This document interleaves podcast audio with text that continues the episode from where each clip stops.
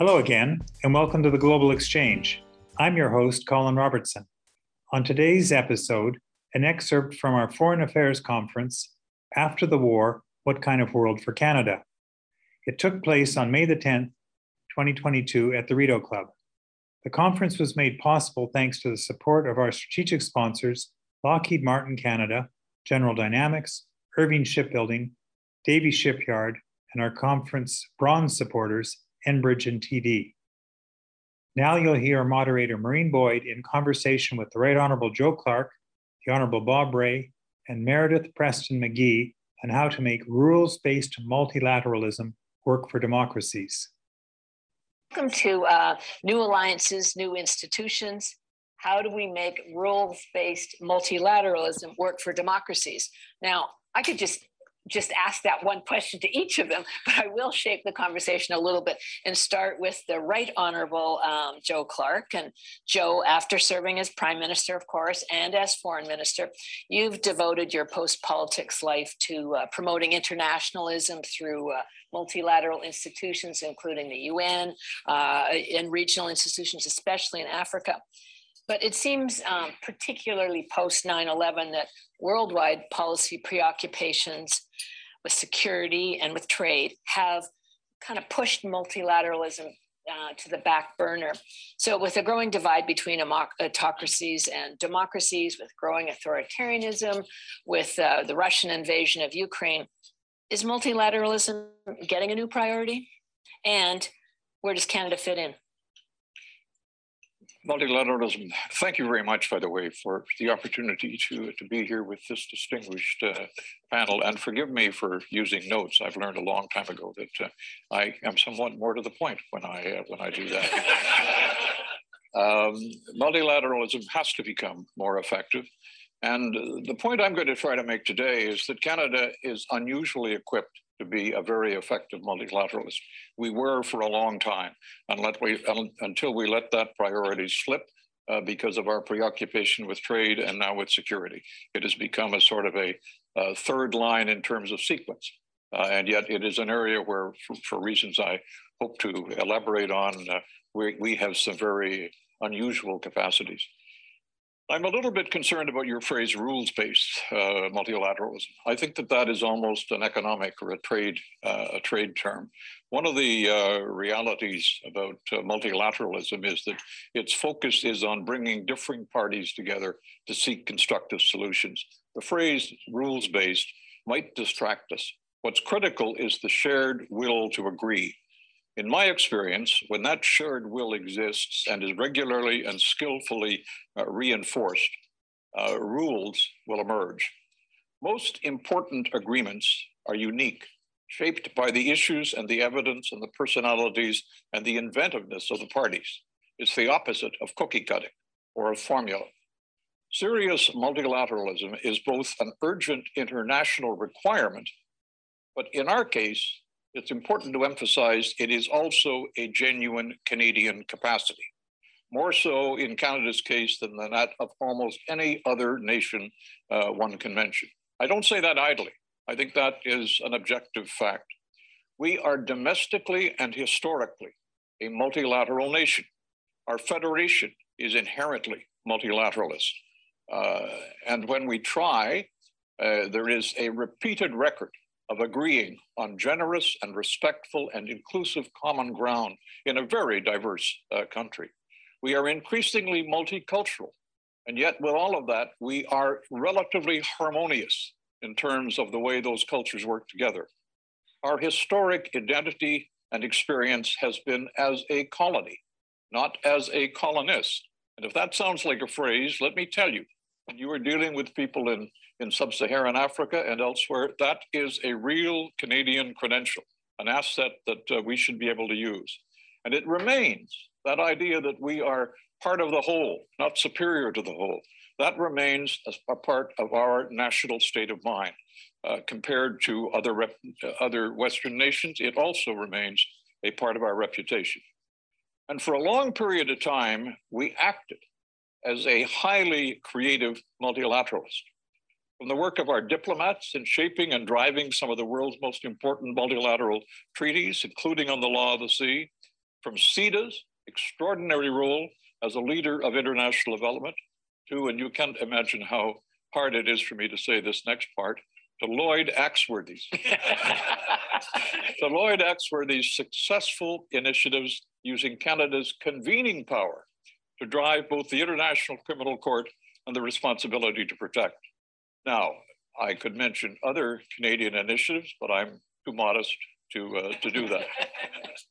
the instinct and capacity constitute one of Canada's main gateways to having real impact in a dangerous and dividing world.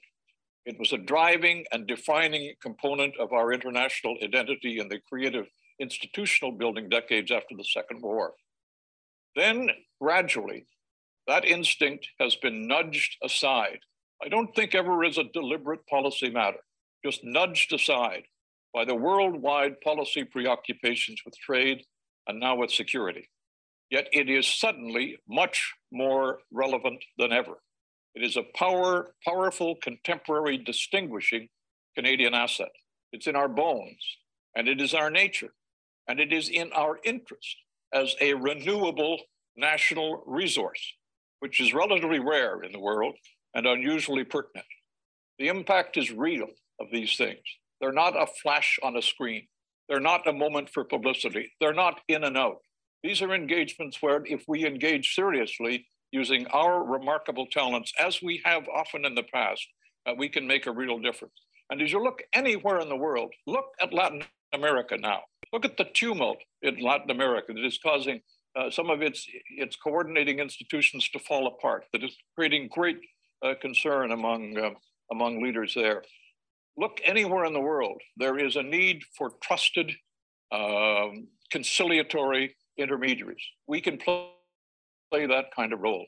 Uh, it, is a, it is high time that we gave priority. I'm not pushing aside trade. I'm not pushing aside uh, security or these other matters. I'm simply saying that this was once our signature for a very good reason, and the times need that signature again. Aren't you glad I wrote my notes?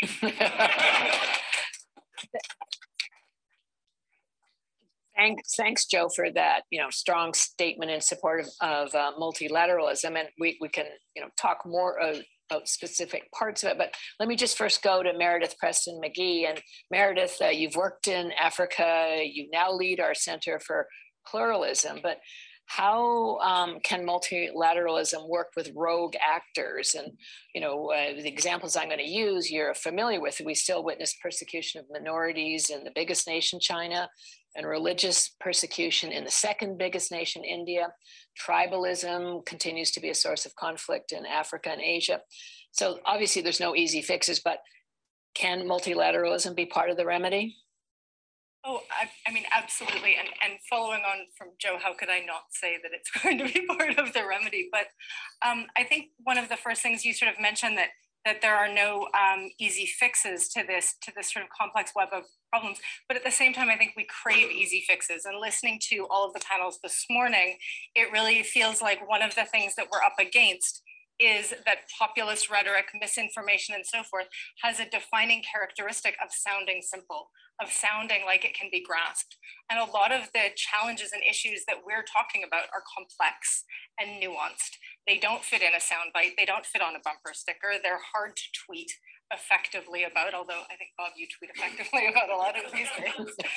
but we need to be more um, um, former Mayor Naheed Nenshi was on a panel with me a couple of weeks ago, and he said we need to be more muscular in how we approach pluralism, multilateralism, these progressive values abroad. We, we need not be afraid of those things. And I think to Roland's point that that doesn't necessarily mean we stand and shout them from the rooftops, but we need to be more strategic about how we understand these and approach these.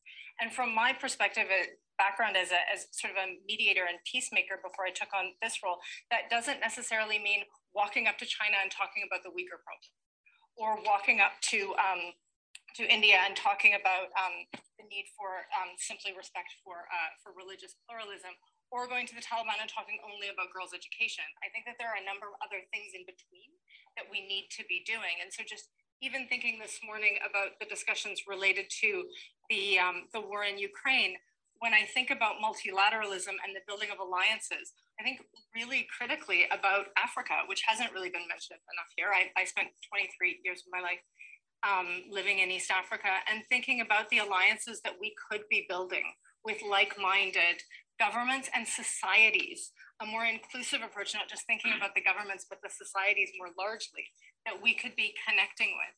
And the worldview about what these institutions have done for them as countries and societies is very different. It's much more skeptical. If you look on the African continent about how they see the United Nations, or the World Bank or the IMF or the International Criminal Court. Those, they, those are complicated relationships. But I think that as Canada, we can play a really important bridging role to connect, to understand where some of those concerns come and how we can actually generate a wider support. Because I absolutely agree with you, but we can't be the lone voice for this. We have to start marshaling a wider constituency, and it, it needs to come also from Latin America, from Africa, from these different places where we can see a collective understanding that we're all struggling with similar issues. You talk about these issues of intolerance in other in other places. We're not immune to it here, as we've heard this morning, and we know there's even more that we need to look at. That enhances our credibility as a country. The fact that we are struggling with reconciliation with our own past, the importance of reconciliation with Indigenous communities in Canada strengthens our credibility when I talk to people abroad we can say that we're struggling, it makes us a better partner. It makes us a more authentic partner around the world. And that's a real value. That's something that we need to use more muscularly. Of course, the wider questions of China and Russia will come, but there is so much more out there that I think Canada really could do something with and could be this trusted partner that you that you describe as we as we go forward and really marshal a bigger consensus for how we want the world. Thanks, Meredith. And you mentioned the Russian invasion of Ukraine, as did many other um, people earlier. So let's use that as an example. And so, Bob, uh, Secretary General Guterres acknowledges the UN and especially the Security Council has failed on Ukraine. The General Assembly did condemn Russia, but only a handful of nations, the liberal democracies, we know them, the G7, NATO, EU, Switzerland, uh, New Zealand, Australia, Korea, Singapore. Maybe I've forgotten one or two, but uh, they, they're the only ones that have applied sanctions. So we've talked about UN reform since its inception, but nothing happens. Um, is the UN going to go the way of the League of Nations? And, and what does that mean for multilateralism? Uh, well, first of all, th- thank you so much, uh, Maureen, and, and, thanks to my fellow panelists if I was, if this was a court, I would just say I concur with both my colleagues. shut up, uh, because I really do, I really do agree with them very strongly, and and I think um, there's some important things that have been said here that I think need to be need to be emphasized. Um, I'm history. Somebody said history doesn't repeat itself, but sometimes it it stutters. So we have to be aware of the fact that uh, yes, the the fate of the League of Nations is not in totally dissimilar from uh, what can happen at the United Nations. No question about that. Um, we don't have to go through all the history to show what can happen. But one of the things I think we need to really appreciate is that the UN is itself has become a very complex institution. It's not a simple place. It's not just the Security Council. It's not just uh, the General Assembly. It's all of the institutions that the United Nations has created, that we've created, uh, including the court, including the Court of Justice, including all of the other legal institutions, accountability institutions, but also the development institutions, which are critical for um, for the meaning of the UN in most countries. So I would say that if you take, for example, Ukraine, uh, the UN has responded incredibly effectively to the humanitarian crisis uh, it has not responded effectively to the political crisis uh, because of the Security Council. And frankly, because, as, as, always, as often happens, the member states that are interested in doing something um, have other ways of getting together. So there's more than one multilateral institution. The UN is not the only one. My, my, I guess, comment that I would make to focus a little bit and build on what Joe and, and Marina says, said, said is this look, you need to understand it, it's not when the US, for example, withdrew from the WHO in a moment of impulse. The trouble with Trumpian impulses is they don't think about consequences. And it assumes that the assumption in Trump's head, I assume, was well, if we really punish the hell out of this institution, that'll teach them. That's not what happened. Other countries stepped up, like China. Yeah. Wherever there's a void in anything we do, whether it's peacekeeping, um, whether it's lending money, whatever it is, China will fill that. And Russia will do something, not necessarily fill it because they don't have the scope and the economic power to do it. And they also don't have the, the vision and the patience, which was described by Francis Fukuyama, to do it as either. The Russians are, and this is, I would have said this before Ukraine even, they're really good at tearing things down, at breaking things up, at making sure something doesn't happen. The Chinese have a much broader sense of what is the project. It's much, much bigger than that. So when we talk about our engagement or disengagement or relative degree of engagement, we need to understand that it's a constantly moving kaleidoscope. Um, it's not one where we say, do we want to join this world or not? We don't have a choice. The question is, how effectively do we do it? And if we don't do it more effectively, uh, which means being more persistent, uh, more sometimes more patient, but certainly more persistent and more present, uh, then we will lose out, uh, and others will will will are more likely to win out. The second thing is the importance of thinking about alliances and institutional associations in new ways, of understanding what are the range of countries that have a common interest with us. And the thing that I've learned in the last two years of my job in New York is there are a range of countries that have a range of interests on a range of issues, and you're never sure who's going to be in this group and who's not going to be in it. And it's it, we we people would say to me at the beginning, "Well, we need to go with the like-minded," and I said, "Look, the like-minded concept is not a static thing. There are countries that can be like-minded with us uh, because of similar experiences and similar views, but they may not be like-minded on other things." So we have to be really effective and really nimble at building up these relationships in all parts of the world, understanding that for some purposes we won't have some countries but for other purposes, we will. And then there are the countries with which we have to have a relationship simply by virtue of either their size, their importance, uh, or their impact. And those are countries with which we cannot afford to say, those are really bad people. Uh, we don't agree with them on anything. So, therefore, why are we talking to them or why are we engaging with them? And one of my battles inside and outside has been to say there are a lot of people that you have to talk to, including your enemies, uh, including people you don't like and you don't agree with.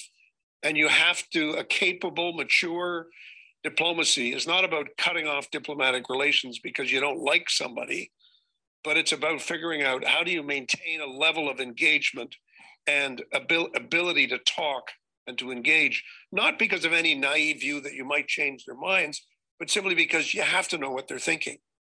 I don't believe in shutting down embassies. I don't believe in in closing off doors. I don't believe in preventing our diplomats from talking to other people.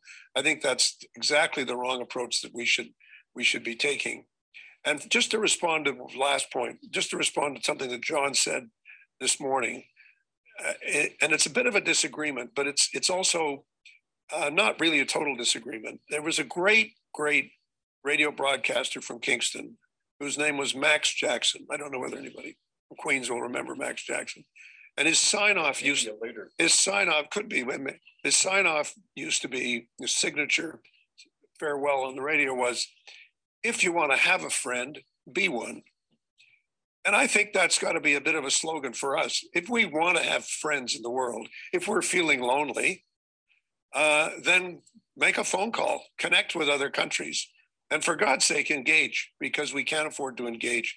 And when we engage, whether it's diplomacy, defense, or development, or values, it has to be robust. And I fear that sometimes we think there are quick wins. There's this phrase I hate low hanging fruit. There's things we can do that aren't complicated. And you sort of say, guys, we are a G7 country. We're a country of almost 40 million people. We're not a tiny country. And we're, we have every reason for our diplomacy to be more robust than, frankly, than it is. And we need to think about how we can do that. Yeah, I want to come back to, to that idea of robust diplomacy um, in, in a few moments. But, um, you know, in, the, in this panel, in this room, there's a lot of historical perspective, and that doesn't mean you're we're, we're old. um, you know, I, am you know, reminded of the Chinese expression that 100 years is but a blink of an eyelid. Um, but and Joe referred to Lloyd, and it has been almost 30 years since Canada led this human security agenda that resulted in the International Criminal Court and the Landmines Treaty and the UN resolution on arms and child soldiers. And where's R2P? Um, but forget that. There's now talk of a corruption court um, and a parliamentary assembly at the UN modeled on the EU. Is this something that Canada should be leading on, or should we be focusing on reforming, uh, you know, existing institutions like the WHO and the WTO, where Canada is leading on dispute uh, settlement uh, uh reforms? that for me? Or? It could be oh, Joe. Joe, Joe looked like you were going to start, so jump jump in and then then we'll go down the line again if you want. I don't want to give up at all on existing institutions, but I think one of our rare capacities, really rare, not many other countries have it, is that we can institute things. And it's not simply uh, our professional diplomats who are excellent uh, who could do that. Uh, some time ago, uh, in my last days as, uh, as foreign minister, a couple of academics came to me to talk about the need for a North Pacific cooperative security initiative. Uh, and um, my department, I have to say, my excellent department was not exactly enthusiastic. They had some other things in their mind. We went ahead. Uh, and uh, that initiative became a, a very effective um, uh, initiative in, in Asia and Pacific, trying to instill some kind of agreed basis in that region that had been done by the OECD and others in, in Europe. Now, I have to say, that it did not survive my departure from the Department of External Affairs. And it was picked up very quickly by the University of San Diego and others and is a going concern. Hmm. The point is that we have a capacity to initiate our trust bases, not just the current trust bases, but our historic trust bases. Meredith has lived, along, lived and worked on the hard ground in Africa for a long time. Uh, and she would know this better than I, but I certainly know from my experience there uh, the, the fact that we were engaged on uh, in CIDA, when CIDA began, uh, two out of three of its dollars uh, were spent initially in Africa. In the anti-apartheid campaign, the capacity to draw together people from the most diverse and conflicting of countries uh, to come to a consensus on that matter, to take the place, by the way, the place of leadership because the British could no longer uh, exercise it, that was that is an indication not of the historic past. That is an indication of the kinds of things that we can do if we will look forward. Now none of those was particularly a publicity measure. We didn't get a lot of credit at home for doing that. We did it because there was a need for it to be done and there was a capacity for us to uh, not to dominate but to lead to draw others in are there other opportunities like that? Yes, I think they are multiple. Should we be careful about them and selective and not try to do everything at once? Yes, of course. But I, and the other thing about this is, and I could be dead wrong on this, I'm not sure I understand the contemporary world, but the world I used to understand, the Canadian public world that I used to understand, would have supported a lot of these measures, not swarming into the streets to support it, but by and large saying that is something the government of Canada should be doing. And I think that that will probably become even more the case as we ourselves become less a European country, as we reflect more societies from which, uh, uh, in which so many of these, uh, these problems incubate. So I think it's not just an opportunity for us. I think this is on the edge of being a real obligation for Canada and one in which we have multiple track records, which we should be pursuing. If I could say, I, I think that um, when we look at new initiatives, though, we also need to learn really clear eyed lessons about why some of these other institutions aren't doing what they need to do. And I think the ICC is a really interesting, powerful example. As a peacemaker for 20 years, people talked about the justice peace nexus. We sort of don't talk about it anymore because the, the this the ICC's approaches have not brought us where we need to go. But rather than saying, well, we need to reform it, maybe we need a stronger prosecutor, maybe we need some prosecutions against some of the big powers, some of these big questions. Why is why has this not got traction? in places where we think it could have. And so, just as an example, I um, had the privilege of working with Kofi Annan on the um, post election mediation in Kenya in 2008. And of course, at that time, you had overwhelming consensus in Kenya don't be vague, go to The Hague. And it was across, across ethnic lines, across political classes. Everyone wanted an accountability process in Kenya the case of that unraveling to a point where several of the indictments were, were set aside. The then now sitting president of the country was still um, on trial. Uh, Uhuru Kenyatta, he was told he had to come to The Hague. He said, Can I do it by Zoom? They said no. And he did one of the best, I think, populist political moments that I've seen a president do. He called joint session of the two houses he announced that he was handing over the presidency to his deputy president, sometimes rival deputy president. He drove himself, more or less, to the airport. He flirted outrageously with the check in counter of Kenya Airways. He got on the plane. He went to The Hague. He beat the case because, of course, he had lawyers that, that cost more than probably the combined salaries of all of us in this room for 10 years. And then he came back and he restored the mantle of Kenyan sovereignty. He took back the presidency, he'd beaten the case. And then the story was Kenya pushes back against Western meddling. This was Kenya's national pride. And when you talk to people on the streets, extraordinarily, there was this sense of pride in that moment. The response by the ICC, and I happened to be with the prosecutor the day after this had happened, was a technical press release about the case. Yeah. And at the end of the day, her arguments then, and, and, and I, I understand the constraints that that specific office may be under, was well, that's all we're allowed to do. But there wasn't this groundswell of, but we need accountability for what happened. Accountability can be the ICC, it can be a whole bunch of other things that Kenya failed to do, which is why the cases went to the ICC. But that entire narrative has vanished.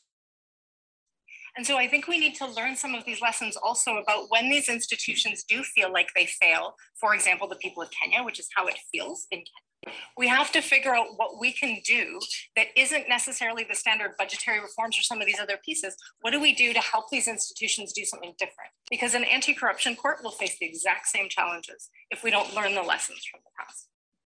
I think the, the, the point I wanted to make is, is that we we have identified through a, frankly through a very innovative Canadian initiative that not very many people know about. But my predecessor at the UN, Marc Andre Blanchard, created uh, a group of friends in the UN on financing development that uh, was with Jamaica and with the Secretariat. I succeeded him in that because he just said, "Here's projects underway, keep going." When I got there, we were in the middle of COVID, so we transformed it into a discussion about the financial impact of COVID and it, it we produced an incredible number of recommendations we commissioned a lot of a lot of studies and I, I think that the architecture of what the future is going to look like is is going to at least be partly contained in those documents. One of them has to do with the significance of illicit financial flows. And another way of fancy way of saying corruption and where does corrupt money go. And i think one of the things that the ukraine experience with sanctions is teaching us that the financial institutions now have a much better sense of where the money is and how much money there is that's that's flowed illicitly in the last 30 years and how much of it is stashed away how much of it is being misused and abused. Can we create an international institution to deal with that? Yes i think we can. It's going to take a lot of time. It's not something you say we're going to do this next week. I'm for my sins, I'm also the vice president of the Assembly of States Parties of the ICC. So I can assure you, we are very aware of the limitations of the ICC. But I think it's also important to remember this is a new institution, and it's very, very difficult. It was it was a huge reach that we made in the 80s and 90s with with the establishment of the court. We still have most countries of large size, India, China, Russia, the United States, who are not who are not signatories to the to the Rome the Rome Treaty. If you're going to have effective international institutions, they have to be international.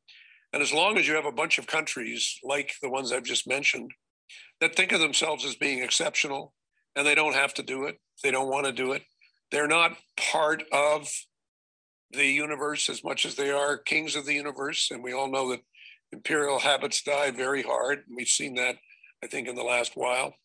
Um, it's not going to be easy, but I do think that we very clearly have to identify um, criminal, crim, international criminality and the criminal use of money and the extent to which we're not yet able to regulate that part of human activity effectively as a huge gap in our in our structure.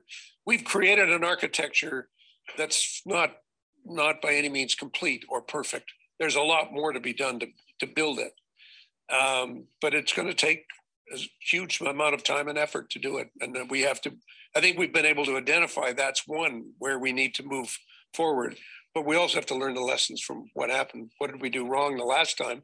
how do we do it better next time?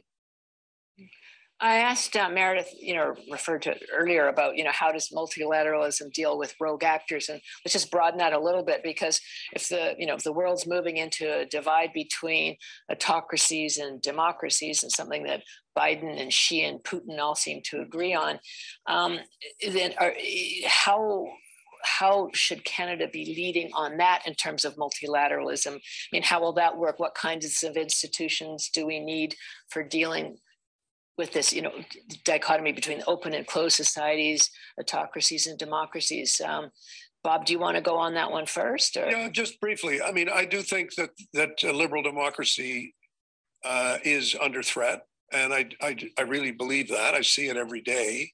The extent to which our arguments, which strike everybody in this room as sort of common sense, are not not necessarily accepted uh, globally. Um, and we need to understand the number of truly bad actors out there. Uh, and that's going to require new new mechanisms and new ways of defending ourselves. I think we already have a lot of institutions that, that focus on that. Don't forget, NATO itself at its formation was supposed to be a place where those discussions happened. They don't very much. NATO's become almost exclusively a military alliance. Um, I also like the idea very much of uh, Fiona's idea, which I agree with completely, which is you need to start with a number of countries that have a shared experience and a shared perspective and that are not superpowers. Uh, because not being a superpower is actually an advantage in connecting you with most countries, because most countries aren't superpowers. Um, and so you need to, we need to lead on that score. But we also need to lead with a bit of humility because I think there's still a sense, and we certainly see that in the response to the Ukrainian, uh, the invasion of Ukraine.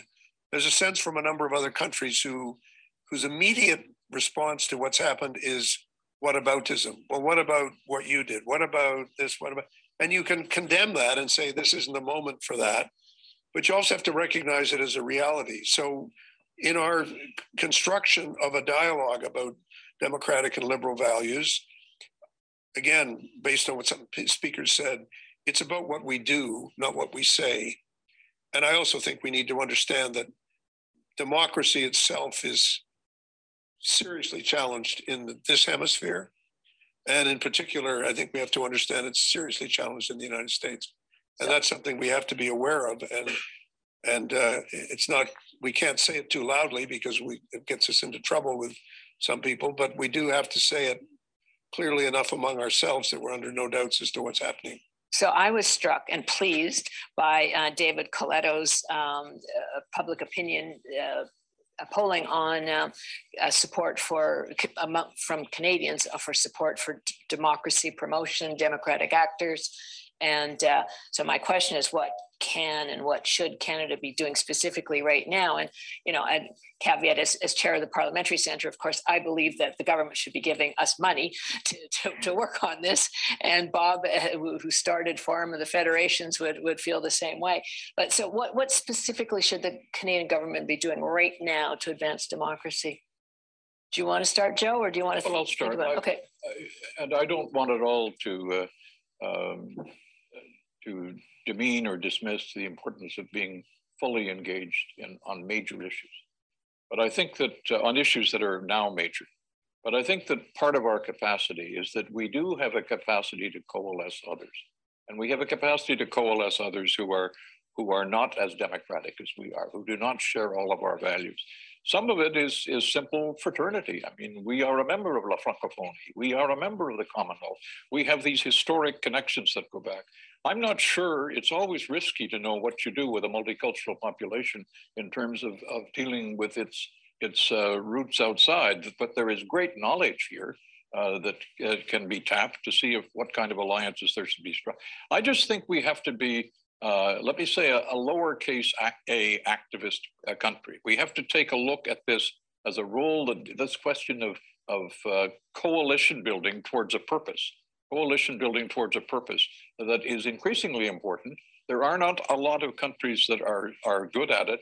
We happen to be unusually skilled at it, and it should be a central part of our um, uh, of our approach in terms of I can't go, I could go down a list. I'm not going to try to do it right now. I haven't written my response, uh, but but it's we tend to get preoccupied by the headline issues of the day.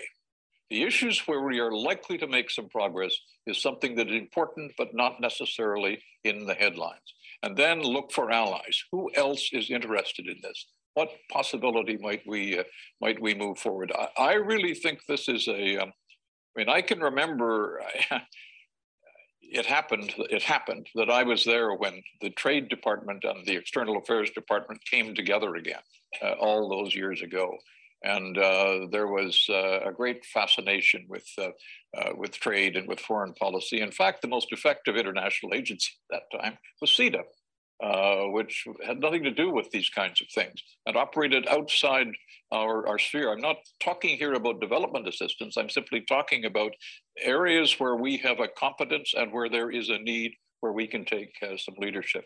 And I think that if we begin to do that, not everywhere, but on a selected uh, number of topics, I think that we will change the ethic of uh, the, the attitude of Canadians uh, towards, uh, towards international policy.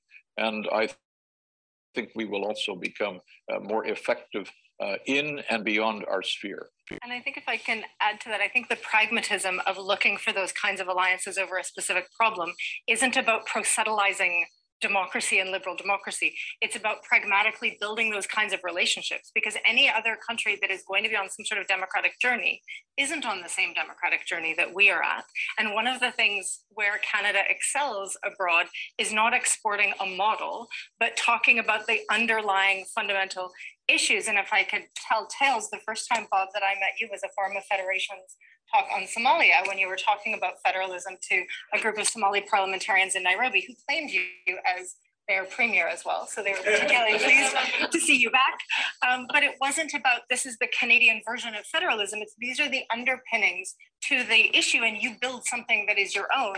These are some ideas to get you started. And I think that there's something to that that's about understanding the fundamentals of this. And so the other policy initiative that I would just sort of want to give a plug for is education. And that when we see, and this isn't building schools and putting everyone in school, which of course are very laudable goals, but when you look at how young people are educated and you think about promotion of democracy, promotion of open societies, and being able to constructively engage with difference, constructively engage with complexity, and resist autocracy, if you have critical thinking skills in schools, if you have some of the digital literacy that was that was mentioned on one of the other panels, if you have support to teachers about how you deal with the complex historical narratives in their own societies, how you facilitate dialogue in schools, all of that combines to create another generation that will be more positively disposed to these sorts of democratic principles, the pluralist principles that we're we're trying to espouse. But again, that's a very pragmatic approach. Just a couple of things. One is, um, I think we could do a better job uh, without promoting the forum or the parliamentary center. We could do a better job of really championing the institutions in the country that actually have built up over 20, 25 years. And compared to, let's say, Norway or Sweden or others who've created institutions that they pump a lot of dough into on a regular basis. And by the way, so do our our libertarian friends in the United States. The National Endowment for Democracy has a lot of money, and Republicans and Democrats don't agree on very much, but they agree on the fact that they want those institutions to be mm-hmm. very healthily supported by their Congress. We don't do the same. No. And so we we don't get the profile that that I think people would like us to have, and we we also don't have the ability to be substantively more present than than we are in these discussions. And we have a lot more depth in doing this than anybody realizes. A lot more people with vast experience in sharing their um, their knowledge and their their wisdom. And my last comment is to say that after my meeting with Somali Canadians in, in, in Somalia, I said to one of them, I said, if only all of you had stayed in Ontario, I would still be premium.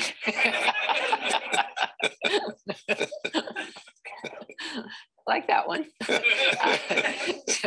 run in Somalia. I can run in Somalia. there you go. Yeah, Mogadishu East or something. right.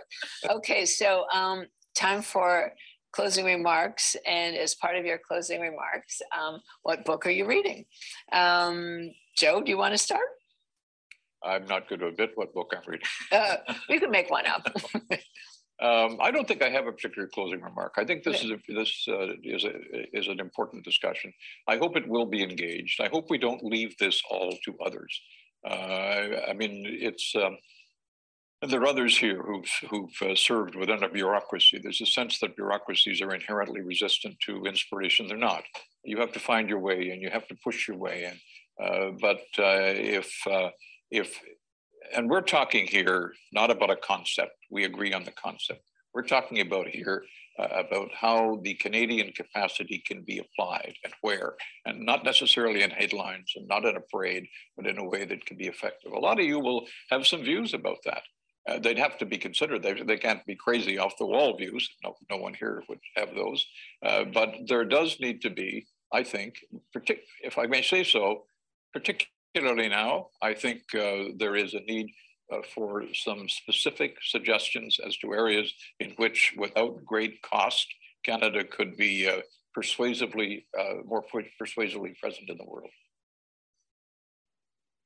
You know, I think one of the themes that I see through all of these discussions, you'll be unsurprised to hear, is that, you know, pluralism is really the thread that runs through all of this, our ability to manage across differences, our ability to connect with those whose values we don't completely share, but we find common ground, we find common purpose. And that's something that we strive to do in Canada as a society, but need to translate that or can translate that more in the multilateral sphere. And I think that that gives us a real opportunity to be a leader that is leading from a place not of necessarily privilege or at the forefront, but really trying to build these kinds of um, these kinds of coalitions for for common purpose and recognizing that each comes with a worldview that is valid, that is not that we want to impose a particular perspective, but that we seek to how these various worldviews can be working together in a way that is cooperative, a way that is collaborative, a way that is respectful of populations around the world. I feel like that's really an ethos that we have in Canada that we can be, to use Nahid's um, uh, phrasing again, more muscular about how we bring that out into the world. And in terms of what I'm reading, I'm embarrassed to say that it is um, sitting on my desk. So I haven't actually cracked the spine, but I'm really excited to read it. I've um, ordered Kamal Al-Solaylee's um, book, which is specifically on belonging. For those of you who don't know, he's um, was previously in, in Toronto with now the Toronto Metropolitan University, if I have that right, um, and now head of journalism at UBC. And it's called The Return, and it's specifically looking at the evolution of notions of belonging in his own life from Yemen to Toronto and now Vancouver. And I think it's a really good way of reflecting on how we all understand belonging in our own societies as well as in the global space that we're Bob. Uh, well, as well as uh, brushing up on my Orwell, which uh, I've been doing, I've been doing a lot of lately. The UN is a place where you really have to have Orwell as your guide in order to see you through the insanity of uh, international discourse. Uh, I'm also reading a terrific book on Russia, uh, which is by a Washington Post reporter named Carolyn Belton called Putin's People, uh, which is also very good. Uh, and I'm just started um, a book by two reporters from the New York Times, uh, Jonathan Martin and Alex Burns, on uh, it's called This Will Not Pass. It's a book about the last two crazy years in the United States. It's a very good book. Thanks. So I'll tell you what I'm reading because uh, Jeff Simpson's in the in the room, and it was a book that he gave me, and I just finished it, written by Martha Piper and Indira Samarasekera on uh, called Nerve, and it's on uh, leadership, and it's it's great. And I'm now reading um, Turn Right at Machu Picchu because we're going to Peru on oh, Thursday night. So um, I thank the panel, um, Colin. I'm giving you uh, three extra minutes um, to move to the next panel, and uh, thank you very much, Bob Rae, Meredith Preston McGhie, and Joe Clark. Thanks for listening to this episode. Remember, you can find the podcast on iTunes or wherever else podcasts are found. If you like the show, please remember to give us a rating. It really helps the podcast grow. You can also find the Canadian Global Affairs Institute on Facebook, Twitter, and LinkedIn. The Global Exchange is brought to you by our team at CGAI, and thanks go out to our producer, Charlotte Duval-Lantoine, and to Drew Phillips for providing our music. I'm Colin Robertson. Thanks for joining us today on the Global Exchange.